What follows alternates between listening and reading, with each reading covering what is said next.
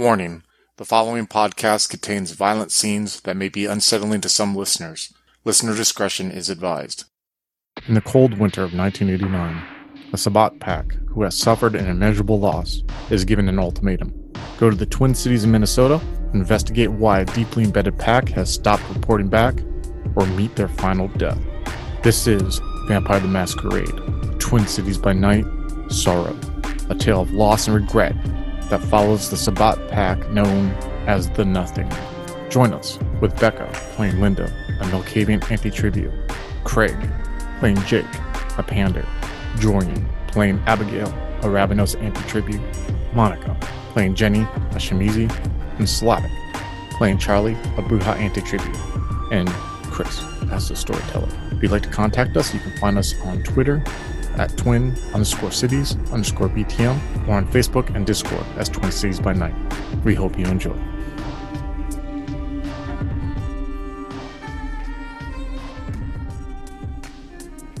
Abigail, you are standing like right at the entrance of this little enclave where you see the skinned figure on the crucifix, the weird bodies that seem to be sewn together along the wall. Almost seems like this globe of distorted reality that stands in front of you. And you see Felix is looking at you. He's kind of like next to you. He's like, go ahead, step on in. I know you want to. You're tired of this all, aren't you? No, but uh, I will. But no, I'm. What do you mean tired of this all? You're tired of your existence. I'm tired, and I would like to rest a bit, but I'm not tired of this existence. Go in there. She awaits you. I will after you answer one question for me. How are you here? You see him smirk at you for a moment. I'll answer that later. Go. Give me a perception and occult roll for a second. Ooh, Or I perception. don't have a cold. perception and alertness. Okay, what is the difficulty? Six. Four successes. So you know that Felix's English was a second language for Felix. Felix. So whenever he would usually say he would do something, he would speak as "I will." He was very like clear about "I will" or "will not." There's no there's no contractions. He didn't he didn't use contractions often. So when he said, "I'll talk to you about it when we're done," or "We'll talk about it when it's done," you look at him and you realize for a second, like, wait a second, like this isn't how he normally speaks. And you just caught like that small part of it, and you think about it, and you think about all the contractions that he's used. Go ahead, scenes on you. On that little little realization, her demeanor will shift from yes, I will do all of this to you know what? I don't think I will go in there. Who are you? I am Felix, of course. Come on, and you see him get closer. No, you. you're not. No, you're not. You're not Felix. Who are you? You're an imposter. I am not. And you see him like get closer. He comes walking as you're like backing up away, and then all of a sudden, in your ear, you hear this loud boom blast. It's almost to your right, and you see like this puff of smoke, and it's almost like a la- loud flash, almost a bright flash, and you see the figure of Felix like step back, and you smell gunpowder in the air, and you see like this barrel of like a shotgun that's like right on the right of your face, and you look, and you see there's this like Native American man. He has like long hair, but it's in a ponytail, and you see he has like this cowboy shirt tucked in to like these jeans. He looks very pale, like very, very pale, almost like gray ashen. And you look back at what was Felix before, and you see this face. It's it's completely black, but it has like hair that seems to be coming out in different tufts of it.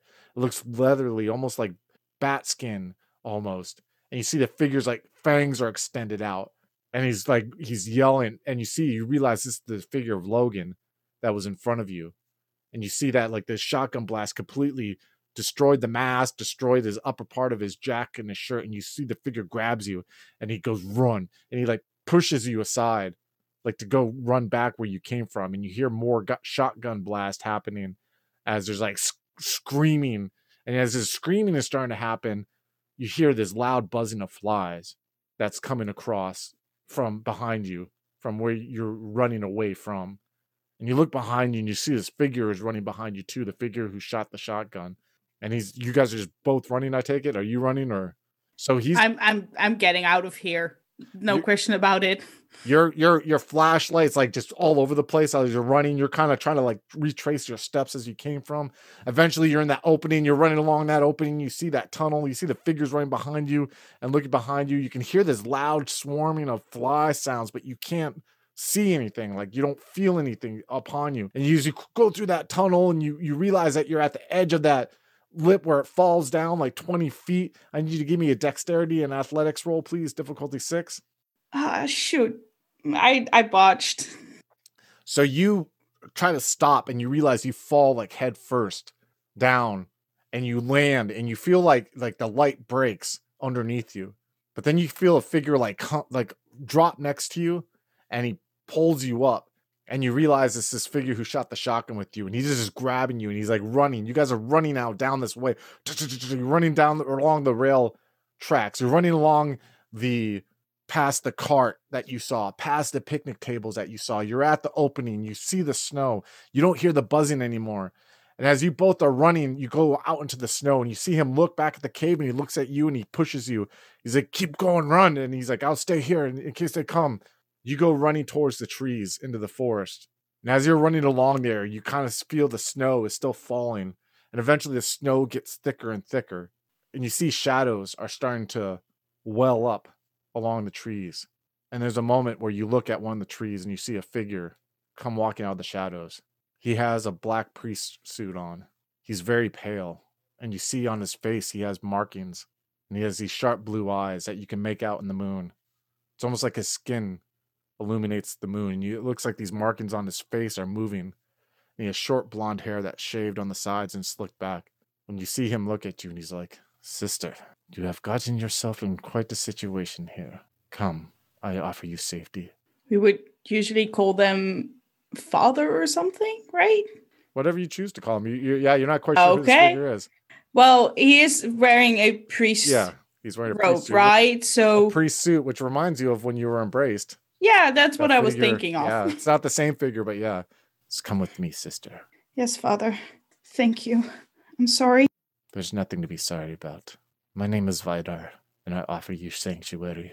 As he grasps you, he pulls you into him, and you fall back into the shadows. Linda, you are sitting in this apartment on two dining room chairs, and you see this other version of this lady in a gray charcoal suit is embracing this figure on the floor. And she looks at you. You are confused, aren't you? Yes and no. When is this? This is now, at least now as you see it. How are you here and here? Well, you're with me. We're together. You see me there. What I'm doing right there is I'm bringing that man over. This city that you're in right now, Linda, something is in the underbelly of it. Something has corrupted it. Something continues to corrupt it.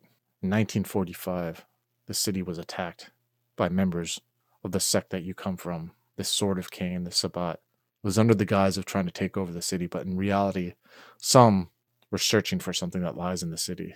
We didn't know it at the time. I didn't know it at the time members of my sect, the Camarilla, tried to defend it, but a lot of people I know who are dear to me died because of a betrayal. Someone in the power of the city made deals for his own survival, and then he backstabbed the Sword of Cain.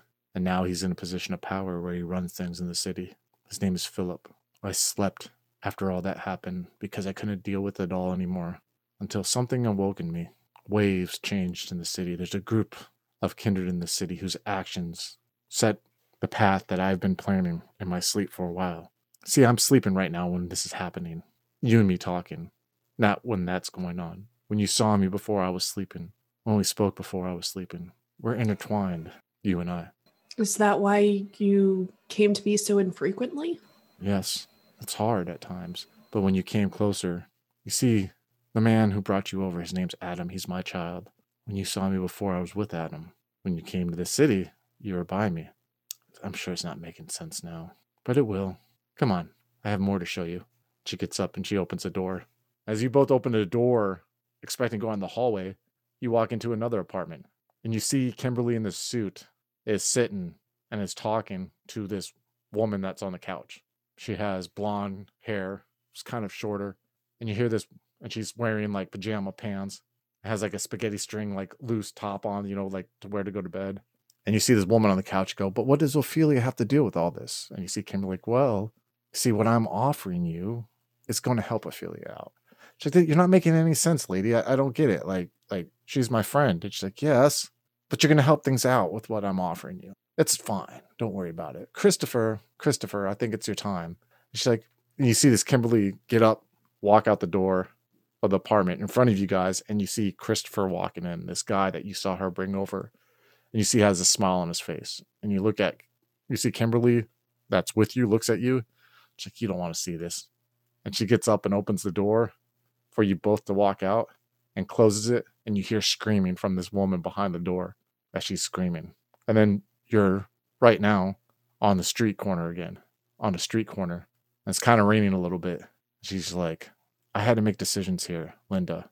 You see, sometimes when you have to get people to do things, you have to force their hand. So I brought over that monster you saw. That man you saw me bring over, he's a horrible person, caused much pain in people's lives. But he was like Philip and his mentality. You see, she taps her head. And if I brought him over and I made him interact this group of kindred that I say awoke in me, it would get them ready to go against Philip, right? You have a group of kindred who can change things. You introduce someone who's like the person you want them to go against, and you see how they do. What do you think? I that? see. Yes. You're you're preparing their story. I'm preparing their story. Exactly. That woman that you saw being brought over by Christopher is a close, significant person of that group. But she had to go too. And you see, she turns around, grabs your hand, and you walk around the corner, and you're in this room. And when you go around the corner, you see this room has like wooden floors on there, has this couch with throw blankets over it, has like a bookshelf. And you see that woman who was just screaming. She's kneeling in a pile of ash, crying blood tears. She just took the soul of the person she loved. She made a sacrifice for us. See, she took that soul because we want others in the city to think that the person she killed was killed by someone else. Do you see the the thread I'm weaving here? Right. So that then this group would go out after who you want. This Yes. Philip? Philip and a and a and a ally of his, a man named Roman Dunstern, and a clan, a family of theirs called the Giovanni. Yes, but we don't end here. We don't end here at all. You see, after a while, Christopher got out of hand. I couldn't quite control him like I wanted to control him. And before this happened, well, and you see, she goes and follow me, and you'll see.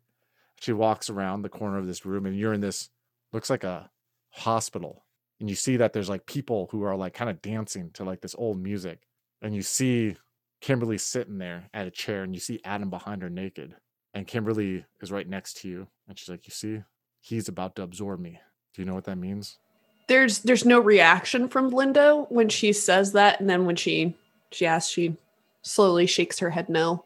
he's going to take my soul within his but i'm not done after that. We are all connected. We are more than the mortal coil. You know this. You've known this.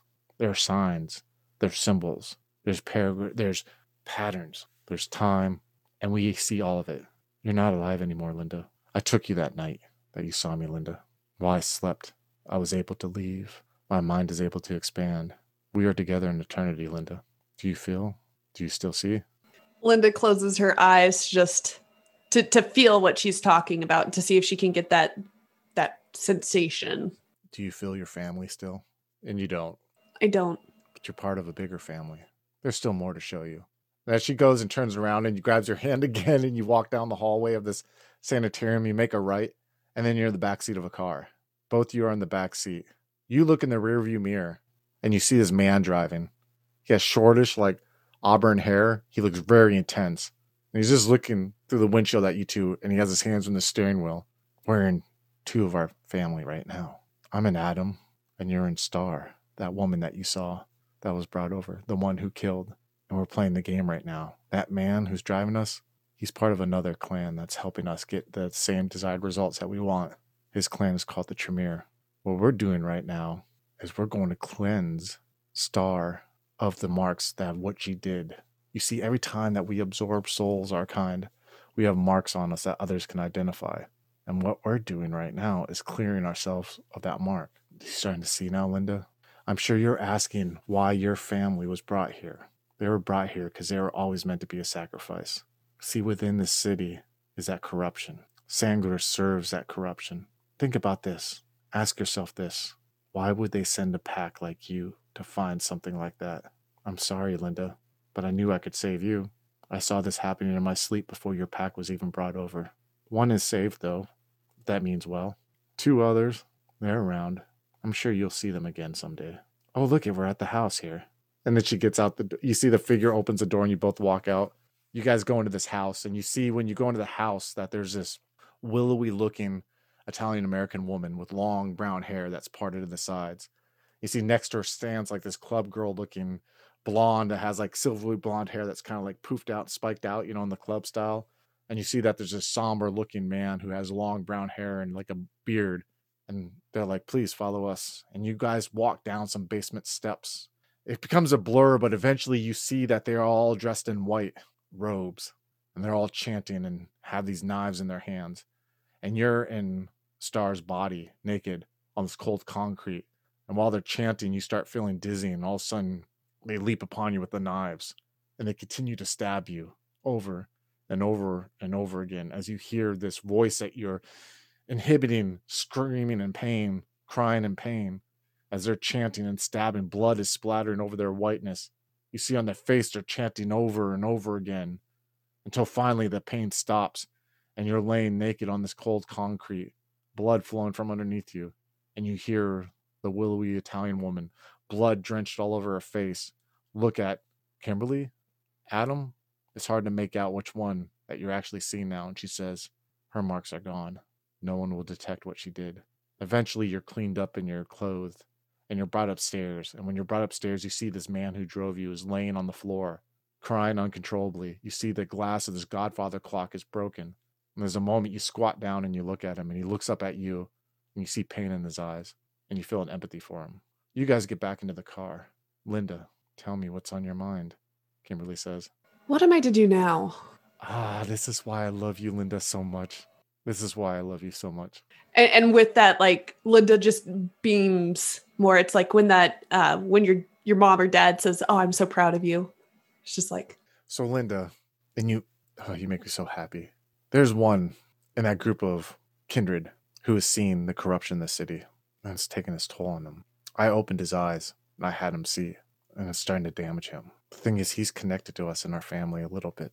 He can see slightly what we can. And that means you can speak to him. I need you to help him heal. We'll cut to Jake and Jenny.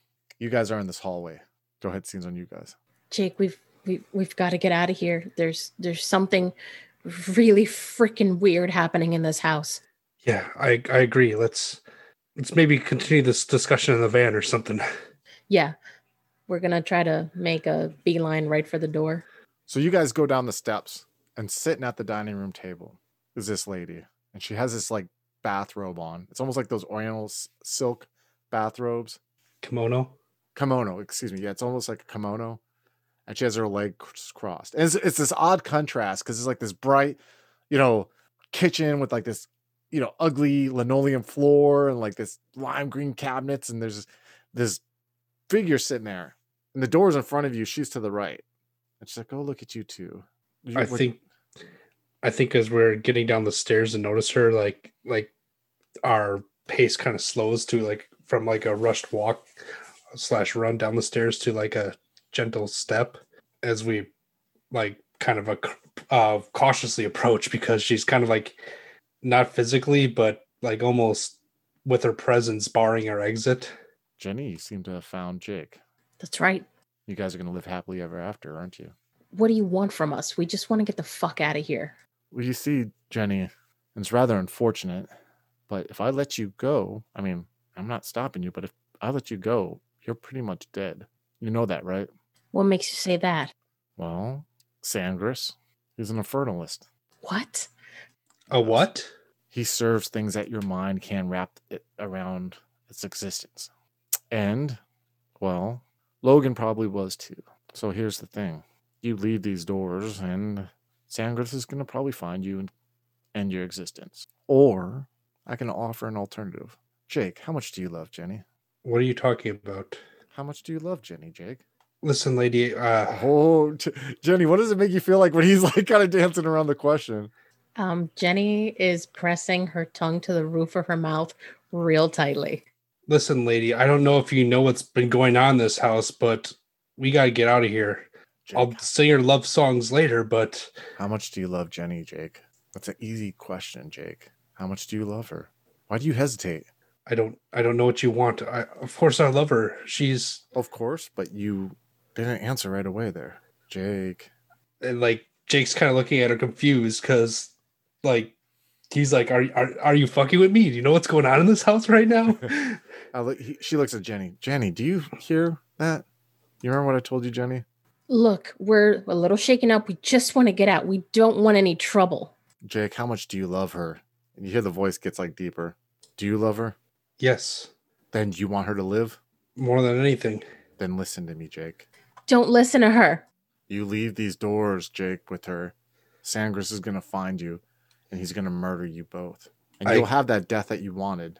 Or you could make her stronger, and you could help make others stronger who can fight back against the people who set you up to be in the situation. I grab Jenny's hand. And you can find that peace you seek, that you have sought after. Do you know, Jake, that that blood in your veins can make others enlightened, other mortals, Jake? Look at Jenny, Jake. I turn my head and look at her. You see how she's different than you and the rest of your pack, right? Of course, she's she's beautiful. That, but also what else, Jake? Would you say that she's grown more as a Cainite than you have? Than your others have? Listen, uh, Jake, answer my question, Jake. I'm being nice. It certainly doesn't feel that way. I I feel like you're trying to keep us here or something. I'm not trying Jen- to keep leave. Jenny, let's go. Die. Go ahead. Good luck. I really wish you luck. Jake, don't listen to her. Earlier, she was trying to get me to kill you. That's because Jake needs to die, dear. He does not need to die. He's going to die, dear. Felix couldn't make it, and Felix was a lot stronger. Jake, you know this. How many times have you thought about dying, Jake? How, how much has it consumed you? Don't you want to see your wife and kids? I'm offering you this, Jake. I am. I'm offering you this. I'm offering you a chance to elevate Jenny and give her a future of survival. Or you can leave with your baser instincts and you both can be damned. Are those really the only options? What do you think, Jake? What does your gut tell you? I look at Jenny. And Jake, uh, even if those aren't the two only options, how long do you think you can make it in this world? I don't know, but I think I'm gonna try. Oh, are you? How well has that been going for you? So, Jenny, go if you want to go, or you can stay. You heard the hesitation in his voice. He doesn't know what he wants, Jenny. He's an anchor. I'm giving him an opportunity to make you stronger and others stronger, and he still hesitates. He can't face the reality, Jenny. He's trying to convince himself right now. He's not trying to convince himself. You're just getting in his head, just like you were getting in my head. This is all a game to you. It's not a game to us. This is our lives. Jenny, what happened when he killed those cops? What do you mean? How did he react? How do you know? How do you know about that? Get out of my head. How did he react when he killed those cops, Jenny?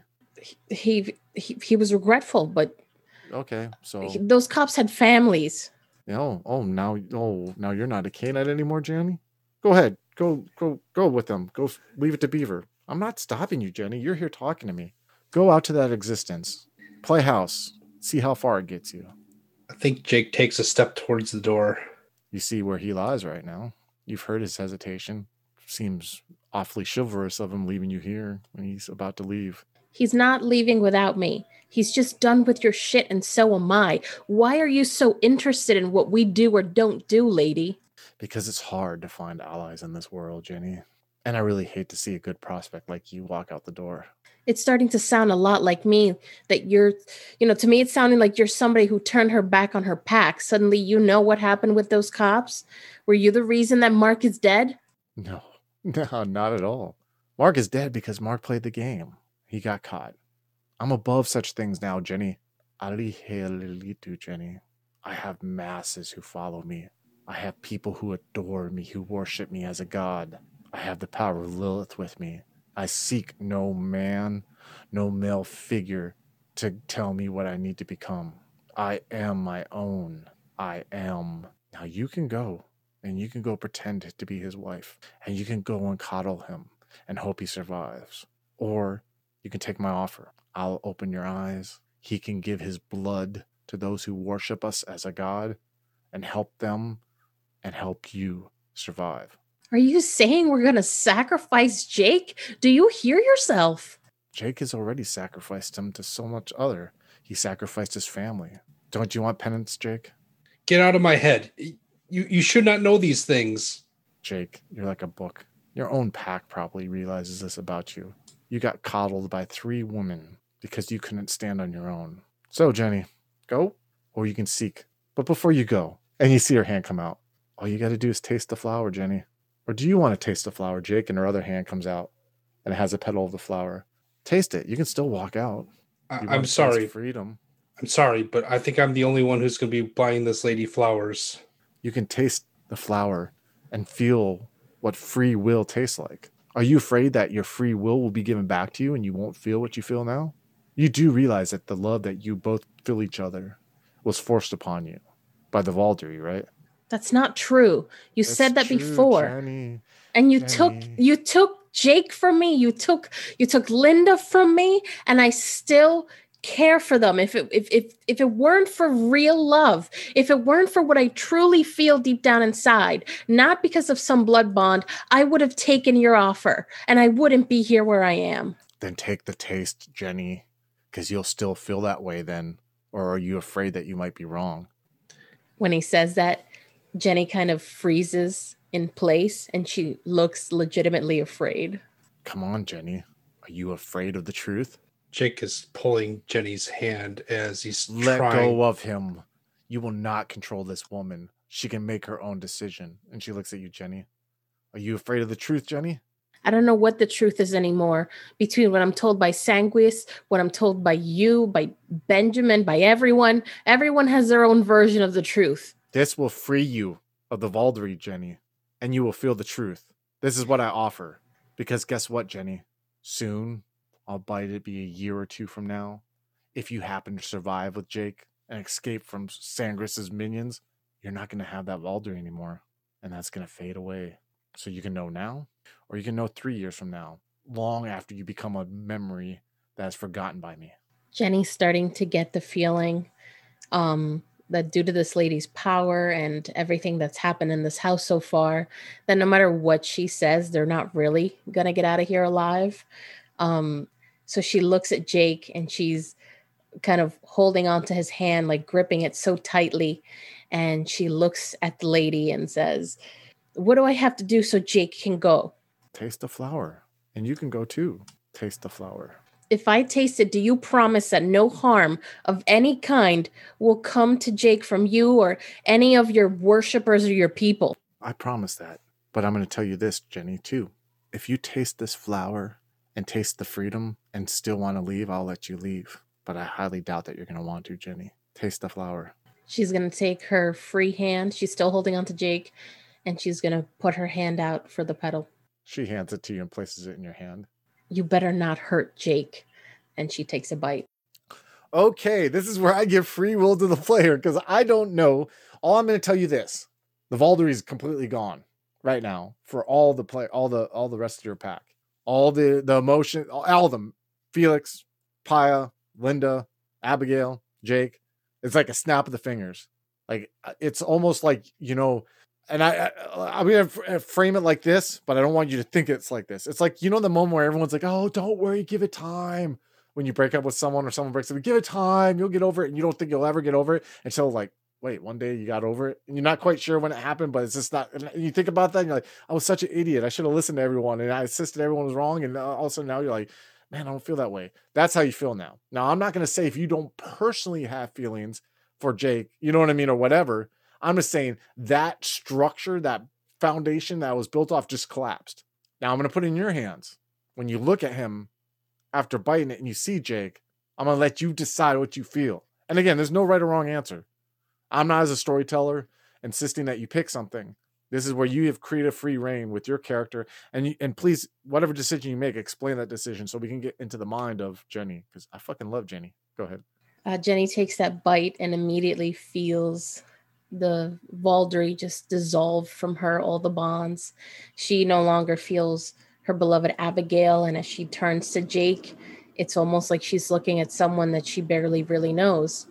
And the only thing that she can really feel is the past um, three years that she's been with Jake. So that is what she does know, what they've been through together objectively.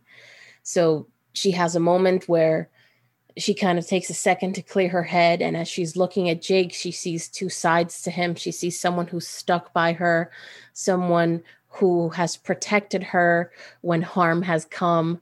And at the same time, she sees someone that is kind of a handicap to the rest of the group because they have to worry about Jake, whether Jake can feed, whether Jake can handle things. So she just kind of takes a second and she just starts to cry because she's so conflicted. And she looks at Jake and says, It's it's gone, Jake. I don't I don't feel anything. I bit into that flower and I'm looking at you like like you're someone that I barely know. Jake like like hesitates for a second and he's going to try to like pick Jenny up cuz he still feels it and if he's able to, he's going to try to carry her out the door and into the van. Jake, no, no, no. She can make her own decision. But I offer you this, Jake. And he put her hand, her right hand out. Do you want to taste it? I don't know what sort of high pressure sales tactics you're using, but I just want to leave. You said we could leave. Go ahead. But she leaves on her own free will, not on your will, Jake. She's not your comfort blanket. I look down and I see uh Jenny is just like in my arms. Jake, just just taste taste the flower. I, I can't quite explain it to you. I she she did this to my head earlier and she said that everything that we feel is something that was forced on us. The, when we drank each other's blood, you know, it made this this this bond that we can't escape when she talked to me about it earlier, I, I couldn't feel you for a second and I couldn't feel Linda. But then when everything was done, I still can't feel Linda. I think she may be gone. And if Linda's gone, then Abigail's in danger and this lady may be saying the truth. Does Jake feel Linda and Abigail still? You don't feel Linda, but you feel Abigail. Oh, shit. oh, that shit. That, that gives credence to the the shit that's like been propagated like right in front of him. Yeah. Jake sets Jenny down. Is this what you want? I just want you to feel what I feel. If something took Linda, it could be coming after Abigail next. We, we were separated, and then we don't have the power, Jake. You and I, we don't have the power. We're just we're so new at this, okay? Maybe if we take a little power from her, we can save Abigail and then we can make our own way. We don't have to go back to Montreal. Or Jake, you can just go. And she just looks at you like smirking a little bit. But after you taste the flower. Jake nods and trembling, uh, he reaches out his hand. She puts the flower in your hand. And he takes the petal up to his mouth, closes his eyes, and sets the petal on his tongue and closes his mouth as soon as you close your mouth, it's almost like bam. It's almost like a slap across your face. You're hit with all these emotions of seeing your go- your wife, your baby. You open your eyes and you see her without the Vaulderie. What's going on in his head right now with this?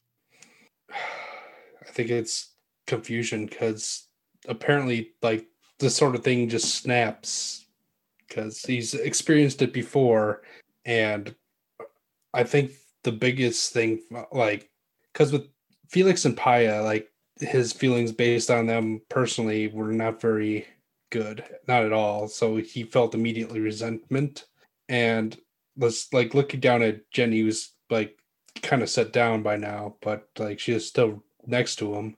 Like he's looking at her like sort of like this.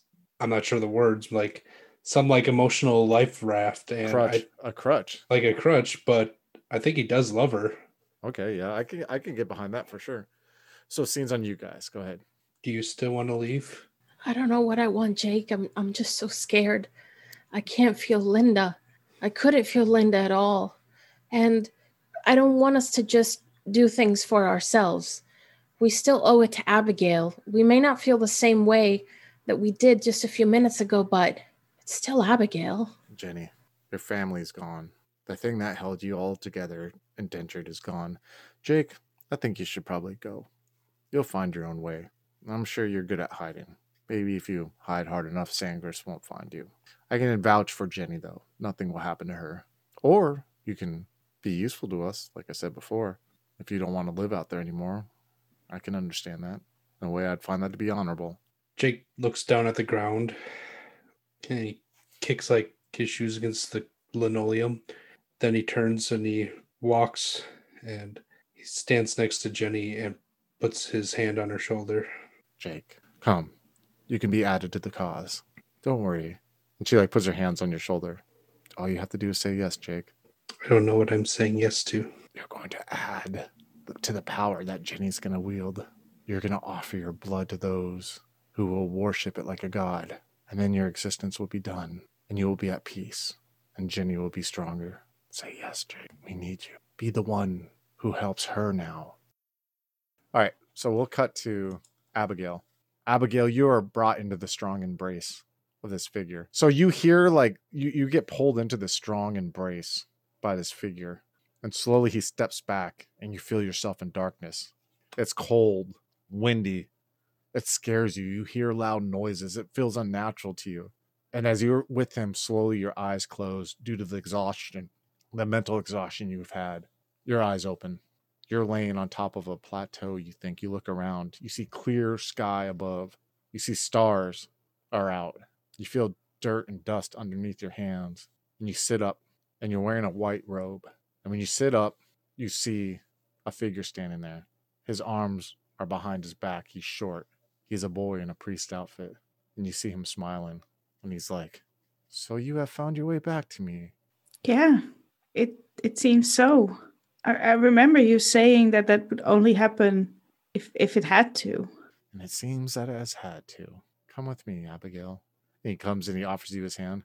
Of course, I'll take it. No problem. And you walk along the top of this plateau and you see that there's like, you look and it almost looks like one of those old, like Hispanic native, um, like they're, they're built of like the same stone that is like around there. You know, it, it almost looks like an, uh, like a, it was like a monastery at one time. You see like this, it looks like a classical kind of monastery. And it's really hard to make out the colors at night, but you see torches are kind of like at certain peaks of it. And he walks up these steps that are outdoor steps, still outdoors. And there's about 20 of them. And you get to like this like little courtyard kind of thing that's on top of there. And you see that it's like there's some flowers and some plants are along the edge. You see like there's like these the the the same like the same tan color stone has like handrails and rails that go along it. And you see that there are chairs that are there, like along the side. They're like old, like carved of like looks like like the chairs like conquistadors would have brought to the land. You know, they they have intricate carved of wood and they're like four on one end and four on the other. And you see that there's one at the head of it. And this is all outdoors. And you see sitting at the head of it that figure, that figure that that came and got you, the one with the tattoos who identified himself identified himself as Vidar. And you see on the left of him is that old man that has was missing the eyes, the whole old Hispanic man. And you see the boy goes and sits across from him. And you see Vidar is like, Sister, have a seat. I won't hesitate. I'll take that seat. So I have an offer for you. Let me tell you what happened to you there. The ones who sent you there, they're like what we are called infernalists. They serve demons and devils, and they sell their souls to gain power. They're the bane of the sword. And you came upon them.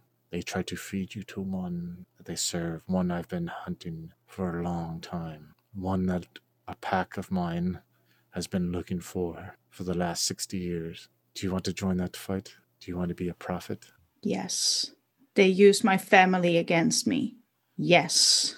Well, don't worry. You are part of a new family. We are much stronger and much larger.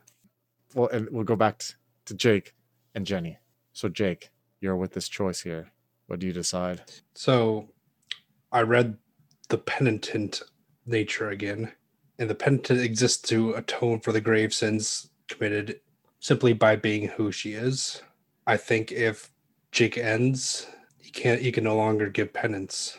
So he's gonna walk out the door. Yeah, I think he's gonna turn around and like look at Jenny one more time. I still love you. And as he's walking out, like he's kind of singing this little song. And she'll promise you more than the Garden of Eden. Then she'll carelessly cut you and laugh while you bleed. But she brings out the best and the worst you can be. Blame it all on yourself, because she's always a woman to me. And as Jake walks off and the door closes behind him, you feel a hand on your shoulder and you're like, Come, Jenny, it's time to evolve. So, Linda, you're in the back of this car with Kimberly. And she says, Linda, I need your help with this. And you know what you need to do.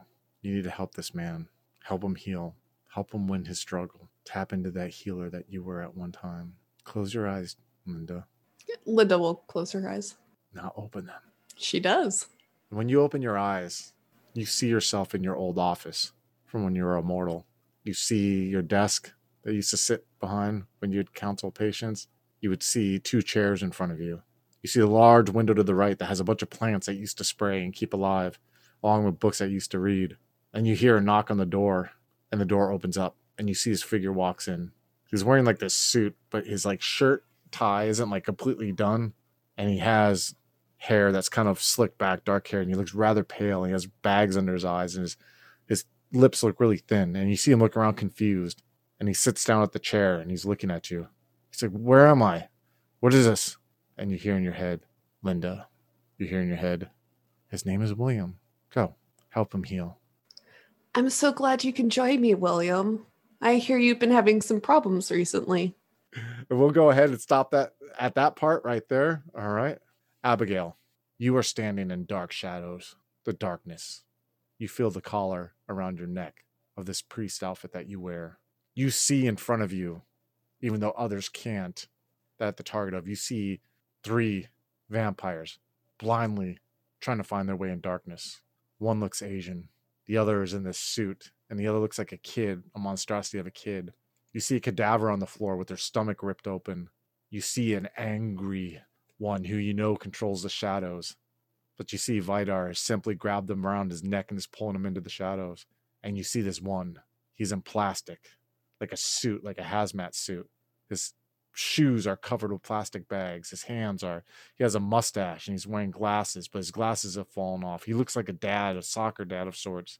And you feel him pulled into the darkness. You help someone pull him into the darkness and you hear the old man that's all you call him you've called him for 20 years speak about the pale riders and how they are the prophets of the pale riders as the darkness encloses and you step out to onto it into this monastery that you have spent the last 20 years going back to you see this figure in this plastic suit on the ground and he looks scared and fearful he has blood all over this suit and you hear vidar say abigail bring him over we're going to drop him back off in that city and see what he does. Yes. And she dies on him. Jenny, that night, it's hard to imagine 20 years later. You were brought into a room with her. She explored your body like you couldn't imagine, but then she brought pain as she hung you from chains. But through this blur of pain and the weeks went on, you found self enlightenment. Soon you were brought before this cult who worshipped you too like a god. There was one moment where you were in this mass of bodies, while two initiates were being plundered physically by other members of this cult. And while they're getting plundered, you're feeding them blood from a bowl. And you looked up and you saw Mallory smirking at this, you assume, another vampire who had walked into the room.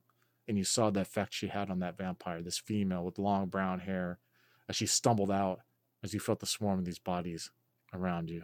But things got intense not too long after that. Mallory told you at one gathering where someone had been murdered, Chaos had ensured, she said, Well, it's time for them to die. It's time for us to start clean again. And as you were standing in the snow with her yards away, you saw her smile. You saw those bodies start dropping in the snow, one after another, after another, after another. Jake, where did you go when you walked out the door? I think Jake thought about taking the minivan, got got as far as to like open the door and about to step inside it, but then realized that it's not for him. So he just reached into the back seat and collected his guitar and started walking the roads and probably made it into the middle of the city and still dark out. This is probably the longest night of his life. And I think he just makes his way into a bar. 20 years later, you find yourself still in the city. You befriended this man named Carlos, who you knew was one of you, who your paths crossed. But also, on top of that, a man came to you one night recently and knocked on your door. And he introduced himself as Aaron. He was a Native American, had longer hair, and he said it was time to either sit there and not do anything or to do what needed to be done in the city. The camera zooms out and focuses back in to the mine. And a figure walks out of this mine. And you see there's a moment he looks around, disgusted, ugly, leathery face with his fur patches sticking out of it. And he walks back into his trailer and closes the door. 20 years later, a hulking figure is standing in the park with a hoodie zipped up and a hood pulled over his head. And the figure walks out of the shadows wearing black jeans and a hoodie and has a black bandana wrapped around his face and says, Lenny, here we are again. You said you wanted some information from me, didn't you? And you see him go, Yeah. It's like you and that family of yours all the time. Here, here's the information that you need, buddy. And he tells him some information about the location of someone. And as he walks away after that interaction, he pulls out his cell phone and he says into the cell phone, Yeah, Philip. Yeah, it's me. The wheels are turning again. She will be fed. She will be fed. And the cell phone closes. And that, folks, is Vampire the Masquerade, Twin Cities by Night Sorrow. Thank you for listening. If you're enjoying Vampire the Masquerade, Twin Cities by Night Sorrow, I would highly recommend Vampire the Masquerade, Twin Cities by Night Dread, our third story arc and most often cited by listeners as their favorite.